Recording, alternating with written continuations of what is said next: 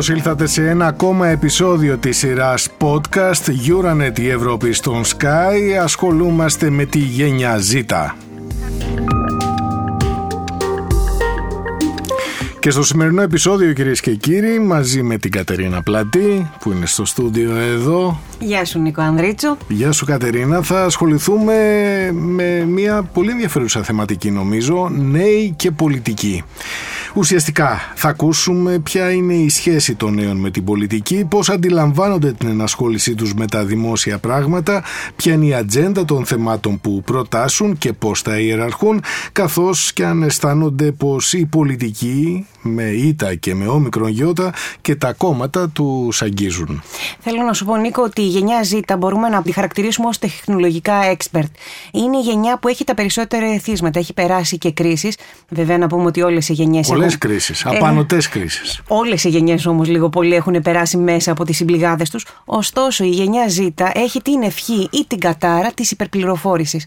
Πολλές πληροφορίες για όλα αυτά. Να δούμε όμως πώς αντιλαμβάνονται την πολιτική, Όπως είπες και εσύ, Μέιτα, είμαι ο Μικρονιώτα. Πάμε στην πρώτη μας σύνδεση. Είναι η κυρία Μαρία Καρακλιούμη, πολιτική αναλύτρια στην εταιρεία ΡΑΣ και την ευχαριστούμε πολύ. Κυρία Καρακλιούμη, γεια σας. Ποια είναι η δική σας άποψη επί του θέματος όσον αφορά τους νέους και την πολιτική; Μιλάμε για δύο παράλληλες ή συγκλίνουσες πορείες; Εξαρτάται από ποια σκοπιά θα το δούμε το θέμα. Αν το δούμε με τα παραδοσιακά εργαλεία με τα οποία ερμηνεύουμε την πολιτική συμπεριφορά θα λέγαμε ότι είναι δύο παράλληλοι κόσμοι. Εγώ θα σας έλεγα όμως ότι είναι δύο συγκλίνοντες κόσμοι αν το δούμε με τον τρόπο που σκέφτεται οι νέοι δεν σκέφτονται όπως σκέφτονταν οι νέοι πριν από 40 χρόνια, σκέφτονται πολύ διαφορετικά και το γεγονός ότι δεν έχουν κομματική ταυτότητα και συμμετοχή δεν σημαίνει ότι είναι και πολιτικά διάφοροι. Άρα πιστεύουμε ότι οι νέοι παρά το γεγονός ότι έχουν περάσει όλες αυτές τις κρίσεις και αναφέρομαι και στην κρίση του κορονοϊού είναι πολιτικοποιημένοι; Είναι πολιτικοποιημένοι αλλά δεν είναι κομματικοποιημένοι. Τους αφορούν θέματα που αφορούν την παγκόσμια σφαίρα και τον κόσμο όπως για παράδειγμα τα περιβαλλοντικά θέματα και αν θέλετε ψάχνουν και αυτοί να βρουν τον τρόπο συμμετοχής. Δεν είναι ελκυστικά τα κόμματα με τον τρόπο με τον οποίο mm-hmm. πολιτεύονται τα τελευταία χρόνια και έτσι οι νέοι βρίσκουν πιο ελκυστικό το να συμμετέχουν σε κάποια κοινωνικά κινήματα από το να συμμετέχουν σε κομματικές διαδικασίες. Εδώ πρέπει να πούμε ότι δεν πρέπει να τους αδικήσουμε γι' αυτό, ακριβώς γιατί σε παγκόσμιες έρευνες που έχουν γίνει έχει παρατηρηθεί ότι μόλις μία στις τρεις χώρες συμβουλεύεται εν μέρη τους νέους στη χάραξη εθνικών πολιτικών.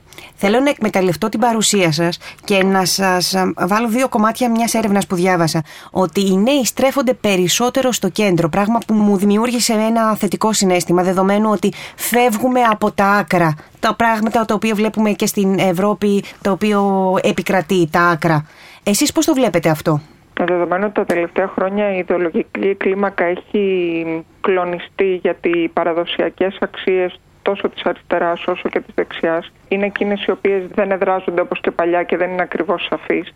Και θέλω να σας πω ότι τα οικολογικά κόμματα ήταν εκείνα που ήταν τα πρώτα τα οποία διατάραξαν τον ιδεολογικό προσδιορισμό των πολιτών. Έτσι και οι νέοι δεν στρέφονται προς τα άκρα ακριβώς γιατί δεν εκφράζονται από τα άκρα θέλουν πολυσυλλεκτικότητα, θέλουν σύνθεση απόψεων και αυτό είναι πιο εύκολο να το βρει στο κέντρο. Οπότε έχουμε μια γενιά ζήτα κυρία Καρακλιούμη η οποία εντός αγωγικών ψωνίζει από διάφορες κατευθύνσεις, είτε μιλάμε για την κεντροδεξιά είτε μιλάμε για την κεντροαριστερά και συνθέτει μια δική της αφήγηση. Αυτό ακριβώς. Και αυτό που ψάχνει είναι να βρει τον εαυτό της στο κάδρο της δημοκρατίας. Κάτι που τα παραδοσιακά κόμματα δεν της δίνουν τη δυνατότητα να το δει και να ταυτιστεί. Γι' αυτό άλλωστε η συμμετοχή της ηλικιακής ομάδας, γιατί όταν μιλάμε για πολύ νέους από 17 24 χρόνων είναι η ηλικιακή ομάδα η οποία παρατηρούμε ότι συμμετέχει όλο ένα και λιγότερο στις εκλογές και πώ θα συμμετέχει άλλωστε όταν δεν την αφορούν γιατί το εκλέγεστε ξεκινά από τα 25 και μετά.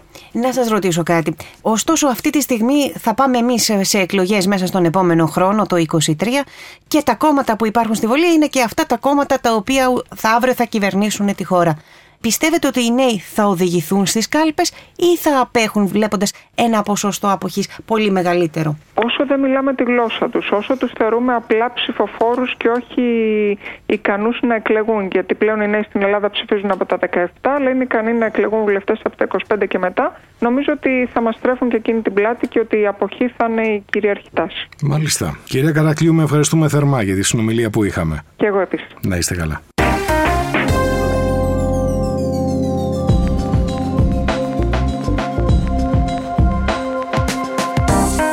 Πάμε να ακούσουμε όμως Κατερίνα τι λένε και οι πολιτικές νεολαίες για το θέμα αυτό, για την ανασχόληση των συνομιλικών τους ε, με τα πολιτικά, με τα δημόσια πράγματα. Να ξεκινήσουμε με τον κύριο Ορφέα Γεωργίου, είναι ο πρόεδρος της ΟΝΕΔ, είναι στην τηλεφωνική γραμμή και τον ευχαριστούμε πολύ. Γεια σας κύριε Γεωργίου. Γεια σας, γεια σας. Πόσο εύκολη είναι η δική σας δουλειά προκειμένου να πείσετε νέους ανθρώπους να έρθουν κοντά στην οργάνωσή σας και γενικά στην πολιτική; Νομίζω είναι δύο βασικοί παράγοντες. Το ένας είναι η αλήθεια, το να μιλάς στη γενιά σου με αλήθεια και δεύτερον να κατανοήσουν όλοι οι άνθρωποι συνομιλικοί μας ότι είμαστε κι εμείς κομμάτι της κοινωνίας. Όλοι είναι οι άνθρωποι που ασχολούνται με κομματικές παύλα πολιτικές νεολαίε. Είναι επίσης, τουλάχιστον για να μιλήσω για την δικιά μας νεολαία, είναι επίσης εργαζόμενοι. Επίσης αντιμετωπίζουν τις ίδιες δυσκολίες, έχουν τις ίδιες ανησυχίες, τους ίδιους προβληματισμούς, τις ίδιες φιλοδοξίες για ευημερία και πρόοδο. Αυτά νομίζω είναι τα δύο βασικά χαρακτηριστικά. Κύριε Γεωργίου, σε μία έρευνα που εκπονήθηκε το 2021, ουσιαστικά το 78% των νέων θεωρεί ότι θα ζήσει χειρότερα από ό,τι έζουσαν οι γονείς τους. Ωστόσο, αυτή η γενιά χαρακτηρίζεται από τη γενιά της αισιοδοξίας, έτσι ακριβώς είναι ο τίτλος. Και γιατί πιστεύουν ότι σε μία δεκαετία θα καταφέρουν να ζουν και εκείνοι καλύτερα.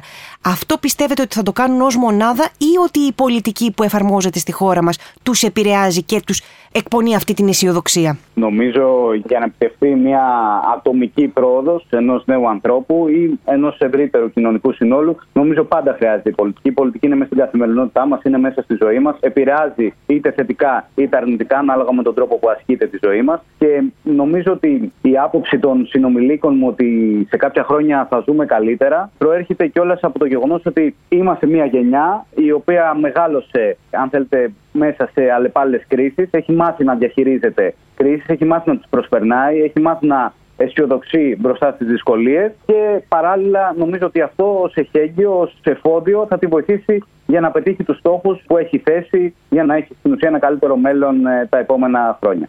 Τώρα, όσον αφορά την ατζέντα των θεμάτων της ε, γενιάς Z, τι είναι αυτό που την απασχολεί περισσότερο και πώς ιεραρχεί τα θέματα και τα ενδιαφέροντά της σχετικά με την πολιτική; Μάλιστα. Πρόκειται για τη Generation Z, πρόκειται για μια γενιά η οποία έχει μάθει να παίρνει την πληροφορία πάρα πολύ γρήγορα, έχει μάθει, όπως είπα και πριν, να προσαρμόζεται και η ατζέντα που την απασχολεί είναι θέματα τα οποία έχουν να κάνουν κυρίως για την Generation Z, γιατί πρόκειται για μια γενιά που δεν έχει μπει ακόμα στην ε, αγορά εργασίας. Και επειδή παίρνει την πληροφορία πολύ γρήγορα, νομίζω θέματα όπως είναι το περιβάλλον, όπως είναι η αποκατάσταση τα επόμενα χρόνια στο εργασιακό περιβάλλον, είναι από τα βασικά θέματα της ατζέντα, που σύμφωνα και με έρευνες είναι από τα θέματα που συζητούνται μεταξύ των νέων σε όλη την Ευρώπη. Δηλαδή δεν είναι μόνο εγχώριο ζήτημα, αλλά αφορά την ατζέντα της καθημερινότητας όλων των νέων ανθρώπων της Ευρώπης. Μάλιστα. Κύριε Γεωργίου, ευχαριστούμε πολύ για τη συνομιλία που είχαμε. Εγώ ευχαριστώ. Να είστε καλά. Ήταν μαζί μας ο πρόεδρος της ΟΝΕΔη, κυρίες και κύριοι, ο κύριος Ορφέας Γεωργίου.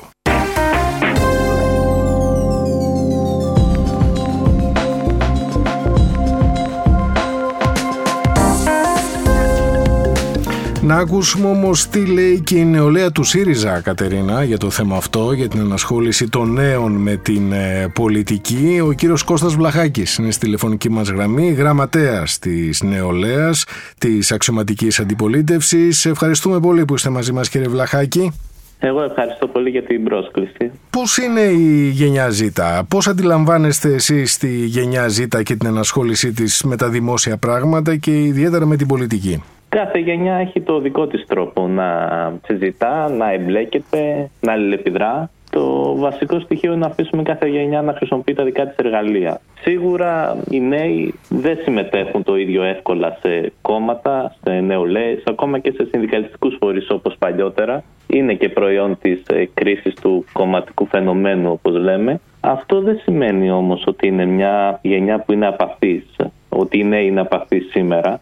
Νομίζω ότι απλά βρίσκουν νέους τρόπους έκφρασης και ενεργοποίησης. Βλέπουμε τη δυναμική που έχουν τα social media πολλές φορές στην κατεύθυνση αυτή και φαίνεται και από το γεγονός ότι πολλές φορές βλέπουμε νέους ανθρώπους να κατεβαίνουν και μαζικά και σε διεκδικήσεις, σε διαδηλώσεις έχουν τα δικά τους δίκτυα ναι. επικοινωνία. Στη διαπίστωση που μόλις κάνατε, τι φταίει και τα παραδοσιακά, να το πούμε έτσι, κόμματα και οι μηχανισμοί δεν συγκινούν τους νέους ανθρώπους; Είναι κάτι που πρέπει να μας προβληματίζει εμάς όσους τουλάχιστον αυτή τη στιγμή έχουμε, είμαστε τουλάχιστον στα ενία έτσι, πολιτικών οργανισμών και ειδικά οργανώσεων νεολαία.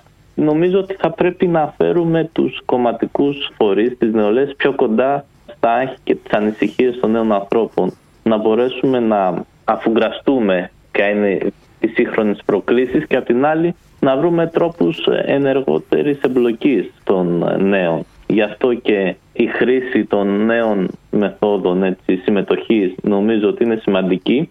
Όσο σημαντική είναι το να καταφέρουμε να πείσουμε τους νέους ανθρώπους ότι τίποτα δεν μπορεί να αλλάξει αν αυτοί απέχουν. Εγώ το αποκαλώ συνήθως την ανάθεση, δηλαδή να διώξουμε την ανάθεση που υπάρχει πολλές φορές στους νέους ανθρώπους ότι η ενασχόληση με τα κόμματα, με τις νεολαίες, με την πολιτική είναι μια μακρινή υπόθεση κάποιων άλλων πιο ειδικών και νομίζω ότι όσο πιο κατανοητό γίνει ότι αν δεν μπουν οι νέοι άνθρωποι μπροστά στην καθημερινότητα, αν δεν συμμετέχουν σε όλες και στις οργανωμένες νεολαίες αλλά και σε άλλα στους συνδικαλιστικούς φορείς σε συλλογικές μορφές διεκδίκησης και δράσης, νομίζω ότι δεν μπορεί να υπάρχει αλλαγή. Κύριε Βλαχάκη, επειδή είπατε προηγουμένως για τα social media, η γενιά Z μπορεί να χαρακτηριστεί με τον όρο digital natives. Θα μπορούσαμε λοιπόν να πούμε ότι αυτή η γενιά επηρεάζεται από τα social media; Δηλαδή μπορεί να δει κάτι στο Instagram, στο TikTok που τα χρησιμοποιούν ευρέως και να επηρεαστεί από αυτό ακόμα και στη χώρα μας; Μπορεί να επηρεάσει και να επηρεαστει Διότι οι χρήστες στο social media που είπατε και ειδικά αυτό του TikTok ας πούμε και του Instagram που είναι και αρκετά νεανικά κοινά διαμορφώνουν και ήδη το περιεχόμενο. Πολλές φορές έχουμε δει ειδήσεις ή διεκδικήσεις ή αιτήματα που δεν απασχολούν τα κυρίαρχα μέσα να γίνονται viral, αν μου επιτραπεί η φράση, να γίνονται δημόσια γνωστά μέσα από τα εναλλακτικά δίκτυα, από τα μέσα που αναφέρατε. Ωστόσο, τα κόμματα, οι πολιτικές ηγεσίες λαμβάνουν υπόψη τους τα social media ή κολλημένοι σε ένα παρελθόν αποφασίζουν ότι αυτό ανήκει σε μια άλλη γενιά και δεν τους αφορά. Το σημαντικό δεν είναι αν τα κόμματα λαμβάνουν υπόψη τα social media, αλλά πώς ο κόσμος που δείχνει τη διάθεση να παρέμβει και παρεμβαίνει μέσα από τα social media θα βρίσκει το χώρο να το κάνει αυτό και μέσα από τις δομές των κομμάτων. Το σημαντικό δεν είναι πώς θα αφουγκράζεσαι που σημαντικό είναι, δεν λέω ότι δεν το ναι. ανερώ αυτό, την κοινωνική αγανάκτηση ας πούμε που υπάρχει αυτή τη στιγμή, αλλά το πώς αυτή θα τη μετατρέψεις σε μια πολιτική πρόταση, άρα πώς θα φέρεις αυτόν τον κόσμο να γίνει συμμέτοχος και στο σχέδιό σου και σε αυτά που αποφασίζεις και σε αυτά που προγραμματίζεις να κάνεις κτλ. Κύριε Βλαχάκη, ευχαριστούμε πολύ που ήσασταν μαζί μας σε αυτό το επεισόδιο podcast. Να είστε καλά. Ε, εγώ ευχαριστώ πολύ για την πρόσκληση για ακόμα μια φορά. Να είστε καλά. Ήταν μαζί μας ο γραμματέας της νεολαίας του ΣΥΡΙΖΑ, ο κύριος Κώστας Βλαχάκης.